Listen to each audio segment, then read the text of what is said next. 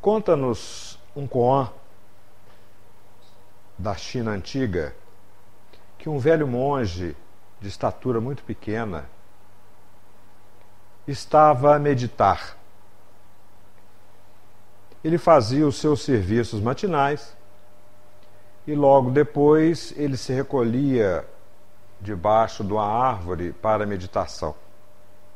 E num desses dias ensolarado, chega até ele um samurai que lhe dirige a palavra dizendo: Mestre, eu quero que você me ensine sobre o céu e o inferno.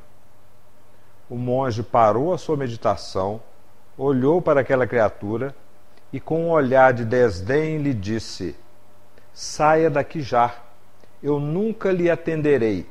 Você é a escória dos samurais. A classe dos samurais tem repúdio por você. A sua espada enferrujada, você desonra a sua classe. E falou mais alguns impropérios para ele. E voltou ao seu estado de meditação. E cada vez que o mestre falava essas palavras agressiva, ma agressivas, mais ele se enfurecia. A tal ponto, ele pega a espada, suspende e, como num golpe de lhe cortar a cabeça, o mestre tranquilamente olha para ele e diz: Isso é inferno. O samurai, assustado com aquela situação, falou assim: Como assim? um velho pequeno, sentado, me agride, mas só que ele me faz refletir sobre esse primeiro ensinamento. E compassivo, ele volta a espada, embainha a espada, e com um olhar meigo para o mestre, o mestre percebendo, olha para ele e diz: Isso é o céu. Esse conto está registrado num livro muito interessante, dividido em três partes, que conta essas histórias, essas parábolas, esses koans. E ele vem a calhar na nossa na nossa pretensão de começar esse bate-papo. Nós vamos falar sobre dor. Para falar sobre dor, nós precisamos definir alguns pontos. Então, primeiro, é saúde. Porque, em tese, se nós temos saúde, nós não temos dor, ok? Como assim? Mais ou menos? Então vamos lá. Então, a ONU, ela diz que saúde é um estado completo de bem-estar físico, mental e social. E não somente a ausência de afecções e enfermidades.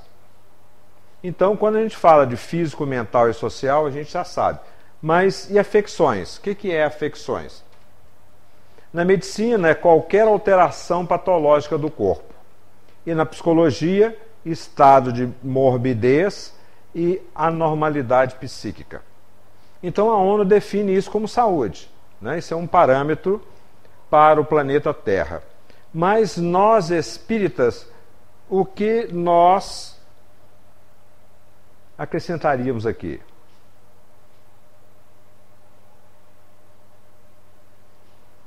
Oi? Espiritual é um estado de completo bem-estar físico, mental, social e espiritual. A gente tem uma visão diferenciada do povo lá fora. Né? Então, nós temos esse outro parâmetro de suma importância para as nossas reflexões. É, não sei se vocês conhecem esse site, o Odometer. Ele informa em tempo real o que, que está acontecendo no planeta Terra.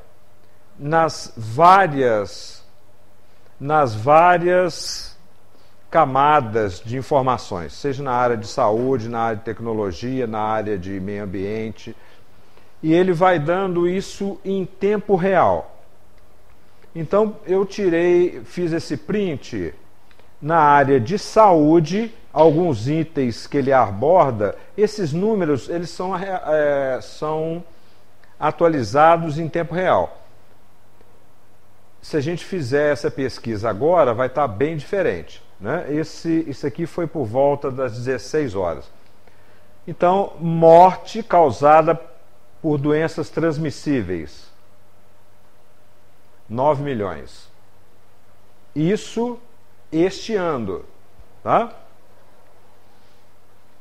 Aborto este ano, 32 milhões, quase 33 milhões de abortos que nós já cometemos esse ano. Pessoas infectadas com a AIDS, quase 45 milhões. Mortes causadas por câncer, 6 milhões. E malária, 291 mil. Enquanto a gente está conversando aqui, esses números já estão sendo atualizados e alguns deles é, a cada segundo. Né? É claro que esse dado, esses dados não são totalmente reais, né? porque existem subnotificações. Então ele faz pesquisas em várias fontes informativas da própria ONU, é, de sites respeitáveis é, que trabalham nessas diversas áreas. E nós temos hoje cigarros fumados hoje, só no dia de hoje, 9 bilhões de cigarros. Dá para imaginar isso? Se a gente colocasse um cigarro do lado do outro, a gente iria em Marte e votaria. Daria para fazer uma estrada. Né? Mortes causadas pelo fumo, 3 milhões e 600. Causadas pelo álcool, 1 milhão 847. Nós temos este ano, 792 mil criaturas que suicidaram este ano. Nós temos, esse dado aqui é muito interessante, a gente vai trabalhar, vai trabalhá-lo. É, gasto mundial com drogas ilegais. Dá para a gente ler esse número aqui?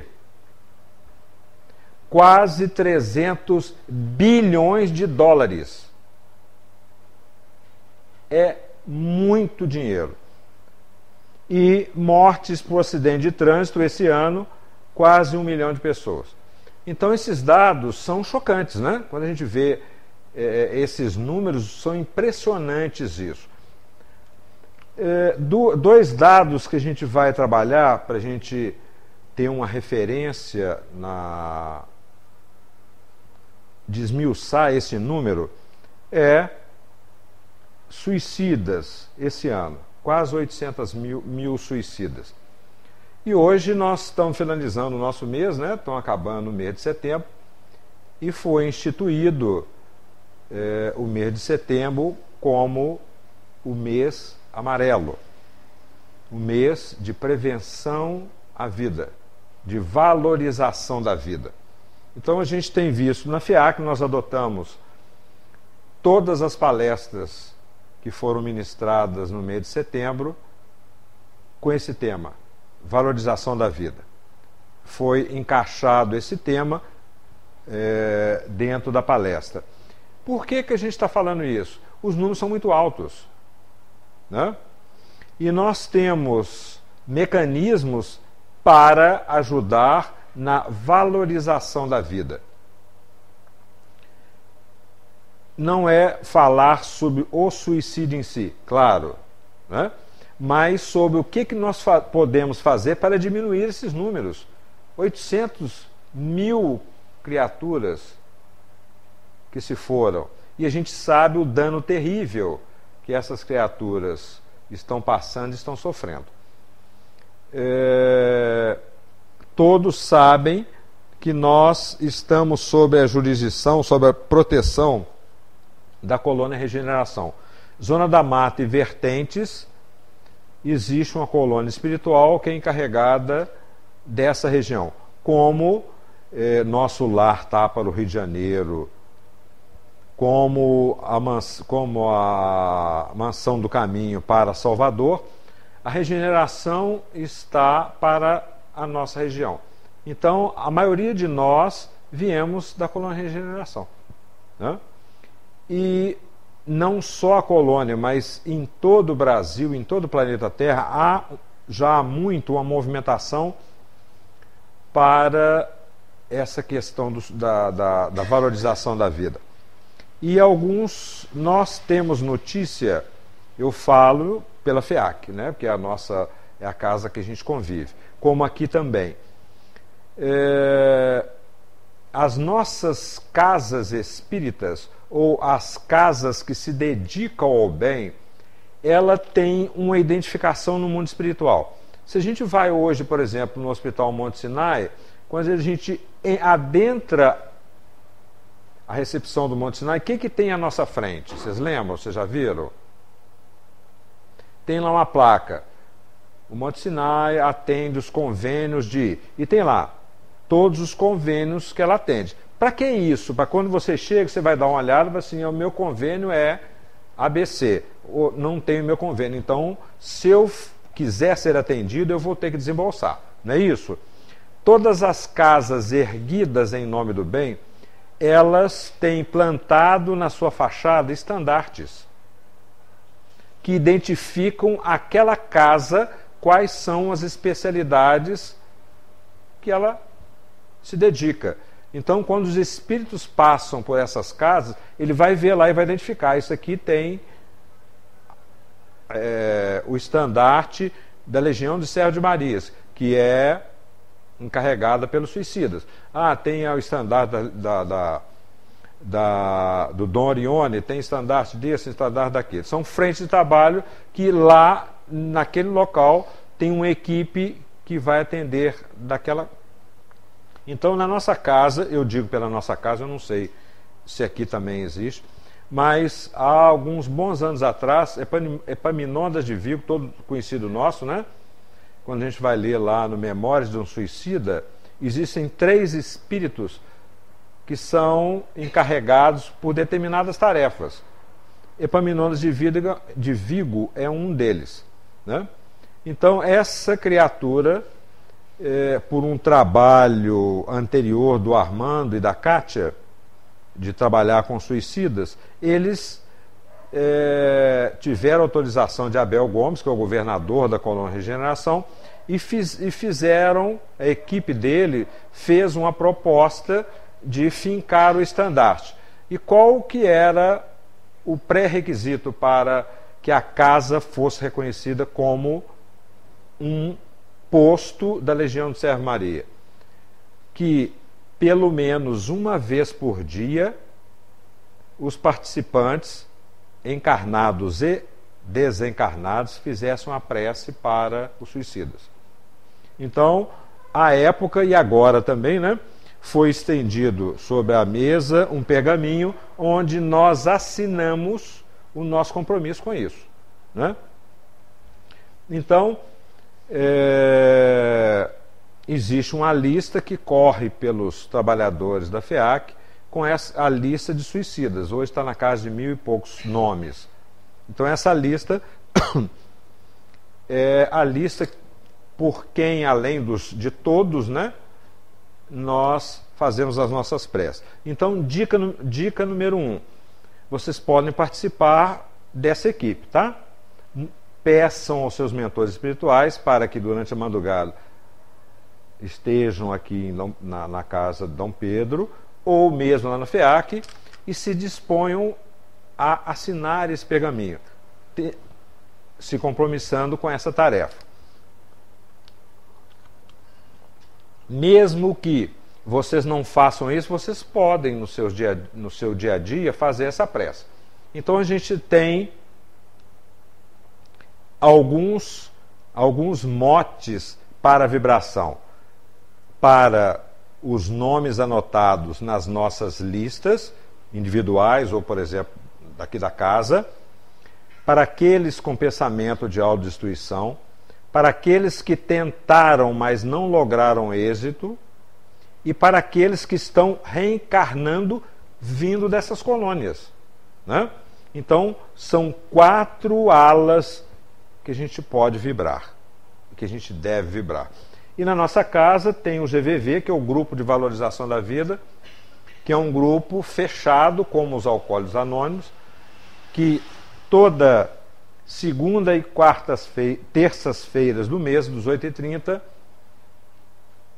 é, tem esse encontro, onde vai trabalhar com criaturas com pensamento de autodestruição ou com criaturas que estão tá tendo esse desafio em casa ou com amigos e que queiram participar para ter subsídio para como é, como trabalhar isso, como socorrer, né? Então vamos lá. Vocês lembram lá quando a gente falou aqui em quase 300 bilhões que são gastos com drogas ilícitas? Hoje a Polícia Federal em Brasília, ou se não me engano em Goiás, apreendeu de um cartel de drogas de, de tráfico internacional além de uma série de coisas, dos oito aviões. Então, 300 bilhões. Olha só o que dá para fazer com isso. Em um dia, nós fazemos 400 creches, 1.300 escolas, 800, 680 hospitais, 69 mil UPAs. Já melhoraria a nossa saúde? muita coisa, né? Por dia, 680 hospitais, olha só, é claro que isso no planeta todo, né? Se a gente dividir, são quantos países hoje? Em cada país. São 130, 140, daria uns quatro hospitais para cada país por dia, né? Então, já é significativo isso. Então, vamos voltar aqui. Kardec lá no Evangelho segundo o Espiritismo, na primeira página do Evangelho, ele vai falar uma coisa muito interessante sobre a fé. Que a fé inabalável só é aquela que pode encarar frente a frente a razão em todas as épocas da humanidade. Por que, que a gente está falando isso? Porque nós vamos analisar a, a dor à luz de quê? Da razão. E a nossa pretensão e se for muito alto, por favor, me sinalizem, tá?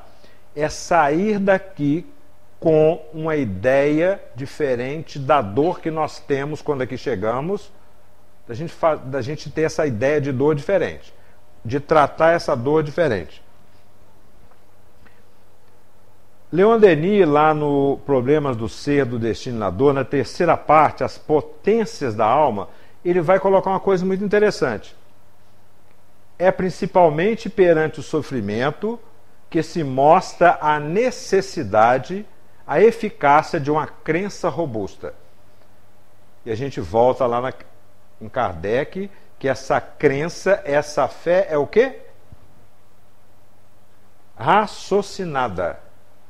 É claro que a gente vai entrar com sentimento também, né? mas acima de tudo, raciocinada poderosamente assente, ao mesmo tempo na razão, no sentimento e nos fatos. Então aqui a gente tem três elementos, sendo que dois são razão e sentimento, emoção, que explica o enigma da vida e o problema da dor. A gente vai lá em Cristo, quando ele vai dizer lá: Bem-aventurados aflitos, porque eles serão consolados. Quando ele fala nesses aflitos, eram aquelas criaturas que sofriam. Então, serão consolados. Agora, para ser consolado, ele precisa encarar de uma maneira diferenciada essa aflição. Porque até então, como nós encaramos a aflição? Como nós encaramos a dor? Como é que você chama? William, como é que você encara a dor? O que é a dor para você? Eu estou fazendo a pergunta para o William, para cada um de vocês, tá? O que é a dor para a gente? Pensa aí, depois você me fala, tá? Ou nos fala. Ou quem quiser falar, Olha só. Quando no capítulo 26, lá do, do, do, quando ele vai tratar das potências da alma, Leon Denis vai colocar lá como a vontade, a consciência, o livre-arbítrio, o pensamento, o amor. São as grandes potências da alma. Está faltando alguma coisa aqui? Hein? Tá. Quem quer? A dor. Então, a dor é uma potência da alma, tanto quanto o pensamento, a consciência e tudo isso aqui. E o que, que é a vontade? A gente já falou nisso aqui, não lembro. Mas Emmanuel, no capítulo 2 do. Esqueci o nome do livro, um verdinho, eu vou lembrar. Ele vai falar sobre a vontade. Então, ele vai explicar que a vontade é o gerente de um grande escritório com quatro departamentos. Esse grande departamento, quem que é? A alma. Somos nós, o nosso ser espiritual. E esse e esses departamentos eles trabalham conjuntamente. A vontade gerencia esses quatro, que é o do desejo, da imaginação, da memória e do conhecimento. Então, cada coisa que nós façamos, nós estamos aqui agora. Isso está gerando o quê? Além do conhecimento, está gerando emoção. Se eu chego para vocês e falo que isso aqui, vocês vão ver que é um revólver e que quando terminar a palestra eu vou sair dando tiro, vai gerar uma emoção, não vai? Essa emoção vai passar pelos três departamentos, vai colher informações. Para o Renato, ele vai falar assim: pretencioso rapaz, vem aqui na casa espírita, fala sobre a dor, fala sobre a. e depois vai dar tiro. Acho que ele está meio. Pro William, ele vai começar a tremer, a adrenalina vai começar a jorrar pelo corpo. E eu falei assim: agora o que, eu vou fazer? Eu deixei em casa minha esposa com o filho, tem que fazer isso, tem que fazer. Então cada um gerou uma emoção que vai passando por esses escritórios e por esses departamentos e grava lá na memória essa emoção. Quando, num determinado momento, ele está assistindo um filme e vê uma arma, ele vai lá na memória, arma, o que, que é? Ele ressuscita toda aquela emoção, começa a tremer, começa a ficar em pânico. A vontade é que dirige isso, esse, esse escritório. Agora, nós estamos aqui para poder o quê? Para poder melhorar, harmonizar isso tudo. Ok? E quem que vai nos ajudar a isso? A dor. Então, já começa a mudar de figura, tá? Se alguém amaldiçoar a dor, se algum de nós, a partir de agora, amaldiçoar a dor, vai estar tá equivocado. Por quê? Ela faz parte da potência da alma. Hoje, no nosso estágio evolutivo, até lá pelo final da regeneração, a dor vai ser, continuar a ser a nossa, como a Dona Ivone, Dona Ivone, não, Dona Irtes Terezinha, espírito diz, que a dor é a santa enfermeira que nos faz lembrar de Deus. E agora a gente vai ver, vai acrescentar mais alguma coisa. A dor é a santa enfermeira que cada um vai completar. Tá? Então, o que, que é dor? Bateu com isso aqui, William?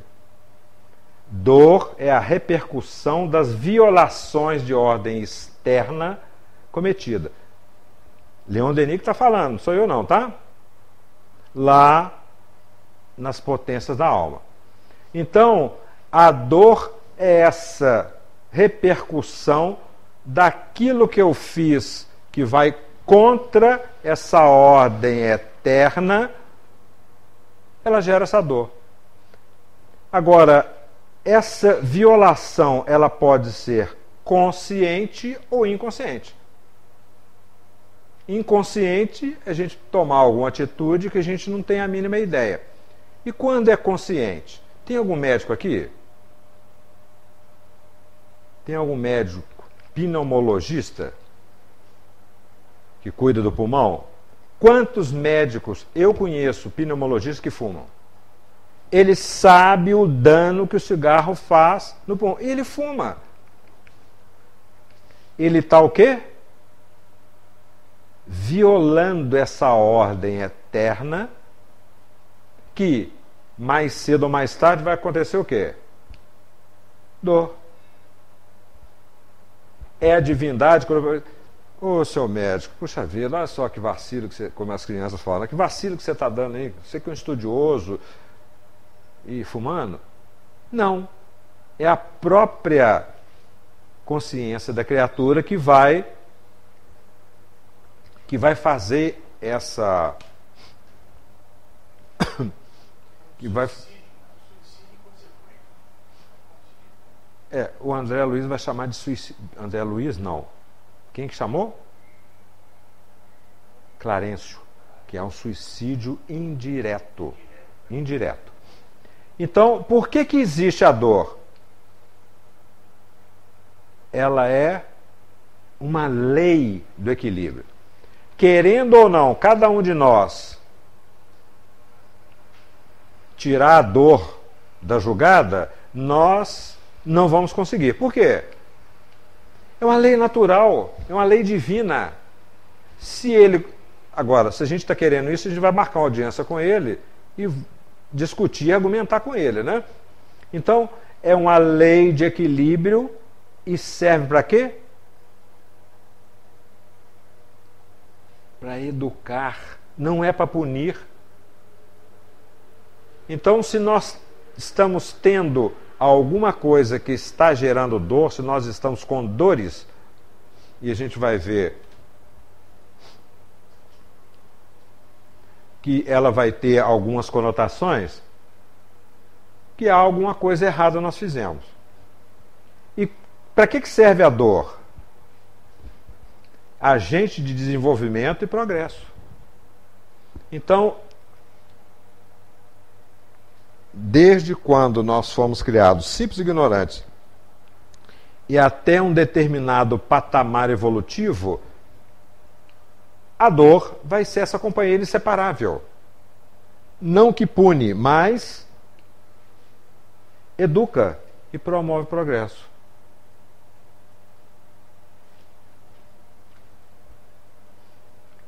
E ele vai discutir lá, ele vai colocar alguns pontos muito interessantes, que ele vai falar que existe uma dor física que produz sensação. Então ele vai explicar lá. É uma resposta de um receptor sensorial a estímulos externos. Digamos que essa lâmpada aqui seja um arco de fogo. Se eu encosto aqui, meu recep o receptor sensorial, aqui na ponta do dedo, vai avaliar isso de acordo com aquele banco de dados lá no meu departamento de memória. Ele vai falar assim: calor, fogo é o quê? Perigo. Então, se eu chego o dedo aqui, ele identifica isso, ele passa essa informação externa, passa para o meu cérebro físico, que passa para o meu cérebro perispiritual, que aciona os meus arquivos e vai. Aí chega lá e fala assim: quente, queimadura, dói, hospital. O cérebro, a minha, o meu espírito passa essas informações para o cérebro perispiritual, que passa para o cérebro físico, manda um comando. Que, que ele fala? Tira o dedo, que isso aí é fria, desculpe, que isso aqui é dor, né? A gente logo tira. Então, isso é um processo de sentido humano que convertem a energia de um estímulo em mensagens neural, neurais que provocam reações. Agora, por exemplo, se a gente tem algumas doenças, por exemplo, a, lep, a hanseníase, não sente dor. Então ele não tem essa refer... esses neurônios é como se tivesse, não tivesse função. Ele está com a mão lá no fogo, está com a mão na panela quente e ele não sente a dor. Por quê? Está bloqueado isso. Esse, esse, essas mensagens neurais não conseguem transitar. Então, a dor física ela prova, ela provoca sensação. Então, toda vez que a gente encostar a mão na panela quente, vai desencadear todo esse processo. Né? E a dor moral? Ela produz sentimentos. Resultado de experiência emocional. As reações geradas pelas emoções serão o gatilho para criação de sentimentos. Geralmente são sensações que acontecem no fundo da mente e podem ser facilmente escondidas do mundo ao redor. Eu abro um parêntese e compartilho com vocês uma experiência que eu tive na minha juventude, que não faz muito tempo. Eu namorava uma garota e depois de alguns encontros, ela me propôs conhecer a irmã e a mãe. E eu falei, claro, vamos lá, né? Marcamos um domingo à tarde, no início da noite, fomos lá. Quando, e era uma família muito bonita, as três. Quando eu cheguei, ela me apresentou a mãe e eu, com aquela ingenuidade, eu dei um abraço nela e fui para dar um beijo. Quando eu fui para dar um beijo, a mulher quase desmaiou nos meus braços. A, a, a, a namorada segurou e, então, e a irmã segurou, levava assim, senta aí, já, já volto. E levou a mãe lá para o quarto e não sei o quê. Ficaram um tempo lá, depois ela voltou, falou assim, Vamos, vamos sair, vamos fazer um lanche e tal, a gente vai conversar. Beleza. O que, que aconteceu? Essa mulher, ela era separada e o marido a tratava como é, a gente está vendo, isso é normal nos nossos dias, né? com bullying, com violência doméstica. E dizia a ela: Você é uma mulher muito feia, você não presta para nada, você não serve para nada, você não. E rebaixava máximo que ele podia. Às vezes, quando ele estava muito emperequetado, punha as três para dormir na garagem. Então, era uma criatura muito infeliz. Então, o que, que aconteceu? Quando eu fui abraçá-la, ela, em contato com uma emoção diferente,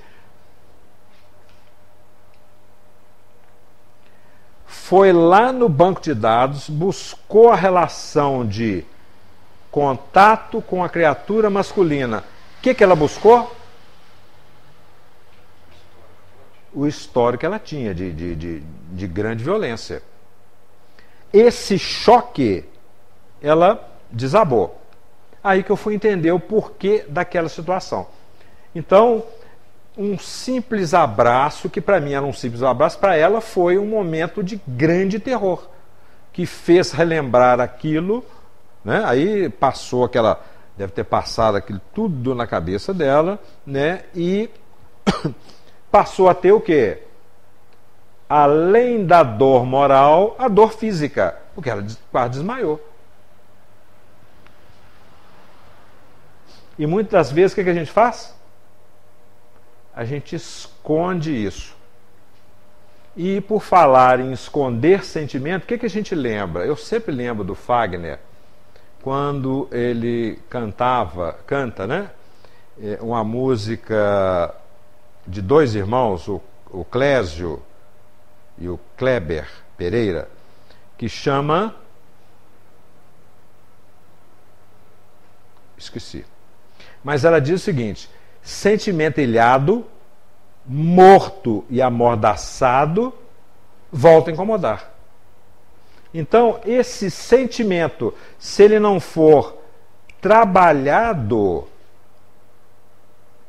ele vai o quê? Quando surge um gatilho, ele volta e causa transtorno. Ok? Muito bem. Agora, como que nós vamos entender a dor? Necessária a educação do ser, que em sua evolução deve experimentar todas as suas formas ilimitadas. Como é que você chama? Anderson. Aí o Anderson fala assim, gente, e a bondade divina, onde entra aqui? Experimentar as formas ilimitadas. Assim, mas que Deus é esse carrasco, né? Agora, que alegação a gente vai ter para contestar isso? Se ela é uma, uma ferramenta de educação e de progresso para me progredir para me ser uma criatura de estatura moral ou uma criatura perfeita relativamente, né, que é o nosso fanal, eu preciso passar por etapas de conhecimento, não preciso? Aí eu preciso conhecer música, física, química, biologia, física quântica e maternidade. Eu, eu preciso ter isso em graus. E não é isso que a gente está fazendo? Hoje eu estou me especializando em matemática, amanhã eu vou vir como mulher, eu vou aprender a ser mãe, aprender esse sair do lado racional e trabalhar o lado emocional, não é isso? Então a gente está nesse estágio. Só que com a dor é a mesma coisa. Por quê? Eu só vou conhecer a dor de uma apunhalada no peito se eu vivenciar isso. Renato fala assim: ah, mas eu recebi uma apunhalada no peito. Eu falo assim, pô, legal. Mas quando ele fala isso, a emoção que ainda está impregnado, ele está vendo a criatura dando uma, uma apunhalada no peito, a dor, depois vem a ira, vem o ódio, mistura aquilo tudo. Eu preciso vivenciar isso como nós estamos ao longo do tempo, nós estamos, a partir do momento que nós passamos a ter como ferramenta a razão, o pensamento contínuo, isso tem mais ou menos 40 mil anos, né? 40 mil anos. Se nós levamos em média dos 250 anos entre reencarnações, em média, tá, gente? Nós já reencarnamos mais ou menos quatro. Conta rápida. 168 vezes. Nessas 168 vezes, quantas experiências nós tivemos que gerou dor? Então, a lei divina diz o seguinte: se você trocar uma vírgula do texto, você será convidado, através da dor, em voltar e colocar a vírgula no lugar certo, não é isso? Qualquer coisa que nós façamos que vá contra a lei natural, a lei divina, qualquer coisa. Se eu olho para você e penso uma coisa negativa, eu estou mudando a vírgula de lugar. Eu gerei uma emoção negativa, que foi aí, bateu, gerou alguma coisa, e que se foi negativa, eu vou ser responsável pela sua e pelo meu desequilíbrio. Então eu vou ter que voltar numa determinada etapa, refazer isso. Pode ser com ela, pode ser com qualquer um, ou com a vida. Né? Então, ao longo desses 40 mil anos, nós estamos gerando dor, não estamos? Tanto é que a gente está na situação que a gente está hoje. Né? Graças a nós, nós estamos começando a passar para o mundo de regeneração. Nós estamos nessa fase de transição. Só que dessas, desses 40 mil anos de acertos e muitos desacertos, muito mais desacertos, nós já geramos um pacote de dor, correto? Ok? Que nós vamos ser convidados nós nos convidamos a reparar isso, transformar isso. Né? Então, para isso, eu preciso experimentar. Só que essa dor, quais os tipos de dores? São as mais variadas possíveis. As mais, infin... mais infinitas, é. Está muito pleonasmo, né? Mas está essa quantidade. Ilimitadas. Se a partir do se a partir de agora, quantas horas? 20 horas e 47 minutos do dia 27 de setembro do ano da graça, se nós tomarmos a posição, o, assumirmos o compromisso que a partir da dor agora eu não gero mais dor, na minha próxima encarnação ou daqui a pouco, a gente vai continuar tendo dor? Hein? Vai, por quê? E os para trás? Não é por conta desse compromisso que a divindade fala assim, Renato, você é uma maravilha, está reluzente sua, sua, sua cabeleira, então você está eximido das suas dores. Não, por quê? Ela é educativa. E a divindade não quer falar assim, ó, aquele negócio assim, né? A gente tem esse, esse ditado, né? Nas escolas, pagou, passou, né? Com a vida não tem isso não.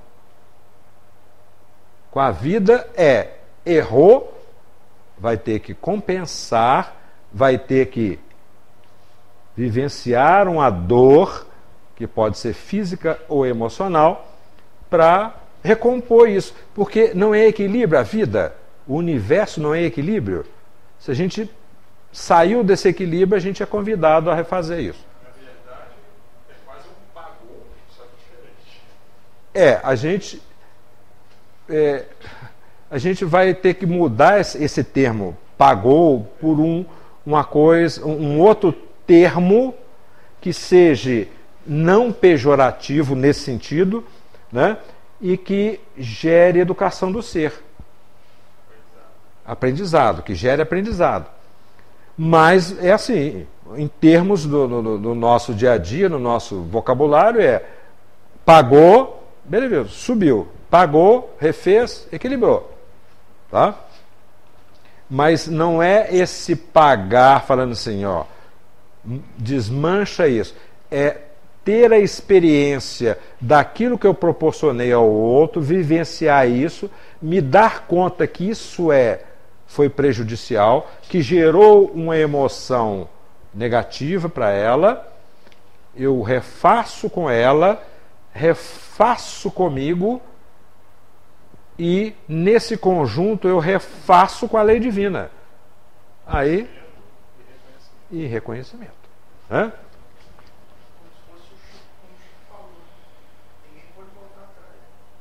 É. Fazer diferente. Não foi o Chico, foi a Amanda que falou isso. Né? É. Sim.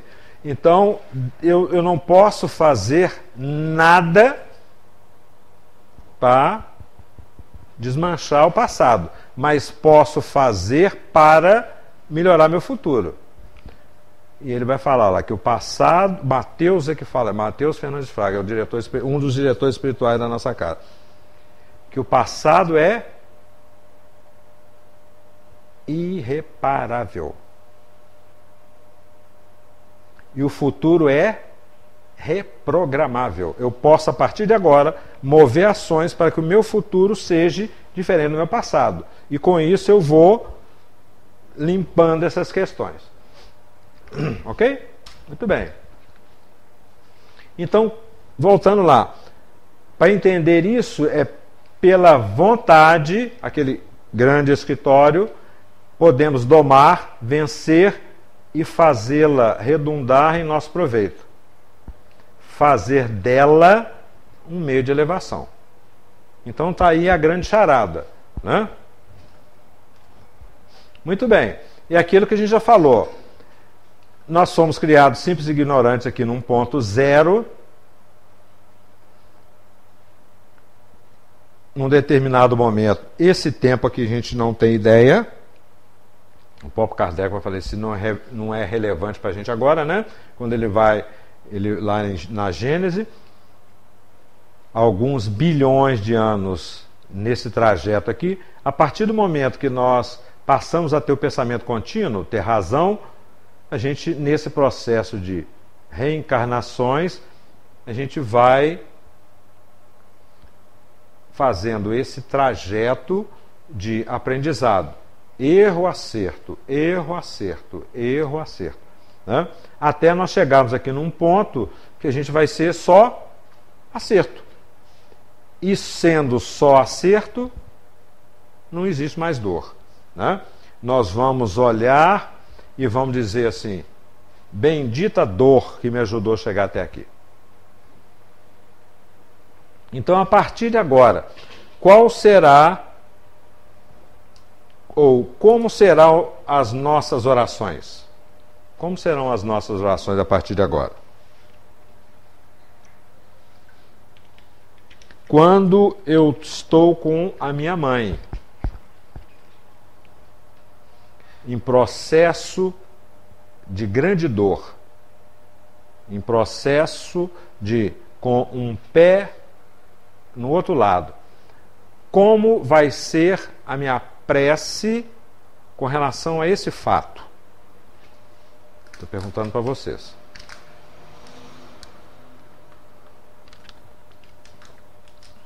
Eu estou dizendo isso. Desculpe. Eu estou dizendo isso porque eu estou vivenciando isso. É, a minha mãe tem 88 anos, fez 88 anos agora em junho, e ela tem um problema sério, joelho e nas mãos, artrose, mais um monte de, de parafernália.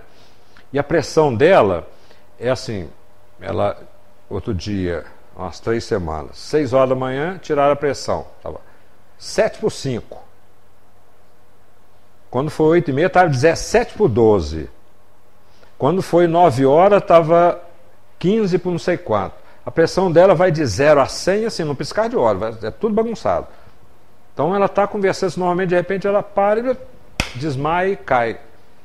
Então, é, e sentindo dores terríveis, e não, podendo, e não podia tomar remédios, né? só estava tomando lá um, uma novalgina da vida, não lembro o que, que, que era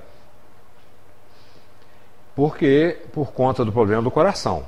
Né? Então, ela, entre aspas, tinha que sentir dor, não tinha como fugir. Como foi as minhas preces para ela nessa situação? Se a mãe de vocês estivesse numa situação parecida com essa, como é que vocês orariam para ela? Como é que seria o pedido de vocês?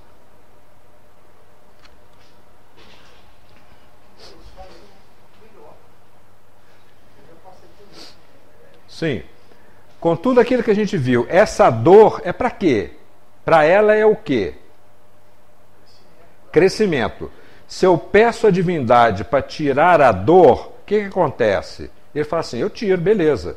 Mas ela para de crescer, ela para de evoluir. Ok? Então, a partir de agora, e principalmente depois que eu, eu fiz esse estudo, eu falei assim, gente, olha só que legal.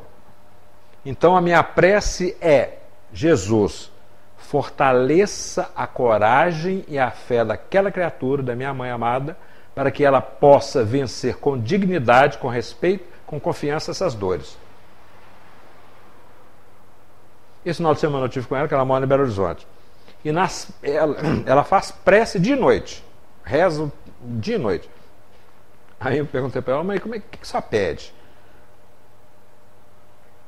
Ela falou assim: eu peço um pouco para tirar minha dor e um pouco para o resto do mundo. Assim, que legal. Eu não tenho a liberdade pela crença dela de ficar futucando muito, né? Mas eu falei assim, aí eu peço para a senhora ter coragem, fortalecer a fé, fortalecer a coragem. Ela falou assim, ah, que interessante, meu filho. Então, a partir daí, eu passei a entender o mecanismo da dor e como que eu vou pedir a divindade com relação à dor do outro ou com a minha dor. Então, não é mais para afasta de mim esse cálice, mas que eu tenha coragem, que eu tenha hombridade suficiente para poder encarar isso com naturalidade, porque eu sei que essa dor é um instrumento de progresso. Se ele tira esse instrumento de progresso, eu parei. E ele não quer isso. Ele quer que eu, que nós cresçamos. Então vamos lá. Isso é um pensamento do Michelangelo. Concentra-te e faze como escritor faz a obra que quer aformosear. Tira o supérfluo, aclara o obscuro, difunde a luz por tudo e não largues o cinzel. O que, é cinzel? Isso aqui, ó. Martelo, cinzel. É o que limpa.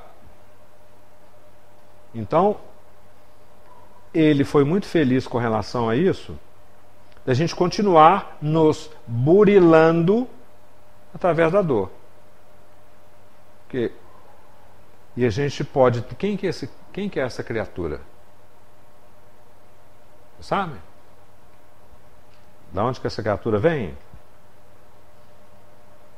1200 e alguma coisa. A última a, a, a, que a gente tem notícia a última reencarnação. E deve estar tá voltando, tá? Agora para mundo, para esse alavancamento do planeta Terra. Como vários, vários, vários espíritos que estão vindo aí, né? esses, esses homens da, da ciência, da arte, da filosofia, estão tudo reencarnando para nos ajudar. Então, essa criatura aqui, ele já sabia ele, desculpe, ele já sabe, e à época ele já sabia disso, o papel da dor. Porque essa, essa criatura aqui, ele fazia coisas que a gente nem imaginava. Né? A gente estava lá naquele rame-rame, ele chegava lá e tinha aquelas, aquelas aptidões, o pessoal falava, esse cara é de outro planeta. Realmente, era de outro planeta. Né? Então, na questão, lá na Lei do Progresso, na questão 783, Kardec vai perguntar lá: segue sempre a marcha progressiva e lenta o aperfeiçoamento da humanidade? Regular e lento, que resulta da força das coisas. Por que, que é regular? Porque a gente ainda não tomou vergonha na cara e assumiu o compromisso e falou assim: a partir de agora eu vou mudar de marcha, vou andar mais rápido. Né? Quando, porém, um povo não progride depressa como devera, Deus o sujeita de tempos em tempos um abalo físico-moral que o transforma. O que, que a gente está vendo hoje? Temos sete, agora mais um, oito pontos de guerra no planeta. Catástrofes a dar com o pé, né? Como diz o mineiro, né? O que, que é isso? Esses abalos físicos e morais que nos transforma. Com a pandemia, o que aconteceu com a pandemia? Senso de fraternidade, ó. A preocupação com o outro, ó. Abalo que transforma. As almas fracas, a gente volta lá para o Leão Denis nas potências da alma. A doença ensina paciência, sabedoria, governo de si mesmo. E a gente e ela serve para nós trabalharmos essas aspirações e esquecermos o sofrimento. Tem uma desculpe tem uma história do Einstein que é muito interessante que dá para ilustrar isso. O Einstein, professor da universidade, um belo dia ele passa pelo corredor, um casal de alunos para e fala assim: professor, a gente está indo almoçar, vão almoçar com a gente? Ele fala, ele fala assim: eu estava indo ou voltando? Os dois olharam para ele e falaram assim: hã? Para ele, ele estava tão absorto, absorvido com o trabalho dele que ele esquecia se já tinha almoçado, se ele tinha vindo da direita ou da esquerda. Se... Então, o papel da dor vai fazer isso. A gente vai estar tão envolvido com o nosso progresso que, mesmo com a dor, nós vamos esquecê-la. Esquecê-la não, nós não vamos dar prioridade a ela. Não vamos dar valor, tanto valor a ela. Então, a partir disso tudo, qual que foi a proposta, o título desse bate-papo? Primeiro slide. Vocês lembram? A dor como opção. Vocês concordam? Agora vocês concordam com isso? Hein? O título está certo? Tá? Não. A dor como purificação.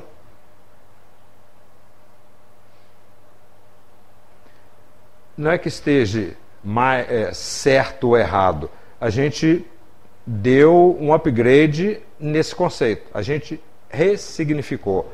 E agora ela é como purificação. Se era como purificação, eu vou tratá-la como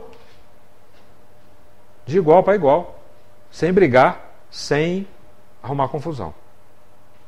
Então, a proposta da divindade é essa: de termos a dor e nós podermos entendê-la. Só vamos entender com conhecimento e com sentimento, sendo que o sentimento é a vivência da dor.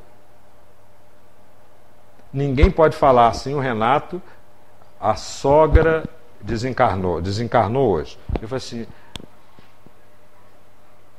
eu te entendo. Não entende não, porque as emoções que ele tem com relação a esse fato, eu nunca vivi e nem viverei. Por quê? É uma criatura diferente de mim, de qualquer um de nós.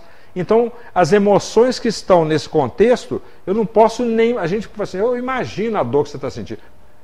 Não posso ser, né? Não pode ser eu, eu imaginar a dor, porque eu não, vi, eu não vivenciei. Cada dor, para cada um de nós, vai ser diferente. Agora, como que eu vou encarar isso? Está aí a nossa vitória. Que Jesus continue nos abençoando e nos fortalecendo sempre. Muito obrigado.